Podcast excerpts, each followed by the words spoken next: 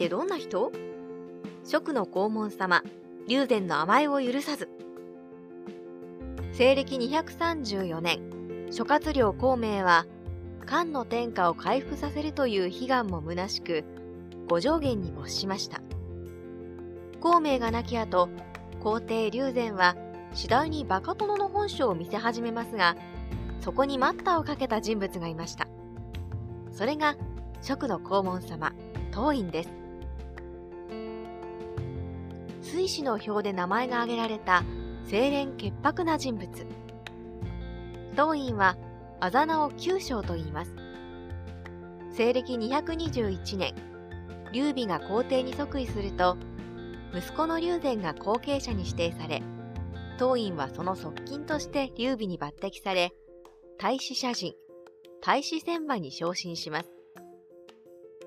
当院の有能さは、孔明が北伐の折に龍禅に対して送った水死の表に、非、各有志と並んで名が上がっていることでもわかります。同僚が北伐に引き抜かれ、ガミガミ担当になった当院。西暦223年、劉備が白帝城で没して龍禅が即位すると、当院は黄門次郎に抜擢されます。この黄門次郎は、日本では江戸時代に徳川光圀が任じられた中納言に相当する役職で、故に光圀はテレビドラマでは水戸黄門と呼ばれるようになります。さて、孔明から名前を挙げられた3名ですが、各有志は性格が優しすぎて還元には向かず、ひーは孔明の北伐に随行していました。そこで、もっぱら龍禅を厳しく指導して還元するのは、当院の役割になります。まるで水戸黄門のように当院は、坊ちゃん育ちで誘惑に弱い龍禅を厳しくしつける、殿下のご意見番になるのです。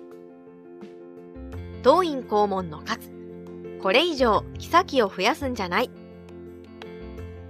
西暦234年に孔明が死去すると、龍禅はだんだんとバカ殿の本性を表すようになります。龍禅は自分の高級に美女をいっぱいに詰め込みたいと考えて、当院に相談しました。すると、当院は目を光らせて、次のように言いました。古来、天使の高級に妃は12名でした。それから考えれば、帝の高級には十分な人数が揃い、特に不足してはおりません。職は駅州一国であり、経済も楽ではないのに、お金がかかる高級を大きくするな、という当院の厳しい叱責でした。龍禅は気の強い人が苦手な人物で、この時、ピシッと当院に言われたことで、ますます萎縮してしまい、当院に遠慮するようになります。当院肛門の勝つ、高校のような俗物は出世させぬ。龍禅は年齢を経ると宦官出身でごますりがうまい高校をそばに置くようになります。高校は龍禅におべっかを使い自分が出世できるようにお願いしますがこれに毎回ストップをかけていたのが次中に昇進していた当院でした。宦官ごときにそのような高い位がどうして必要ですか？高校ごときは校門上で十分でございます。龍禅が何度高校を出世させようとしても、当院が毎回握りつぶすので、当院が生きている間、高校はのさばることができませんでした。格下の相手にも配慮を忘れなかった当院。当院は出世しても公私混同を決してしない人物でした。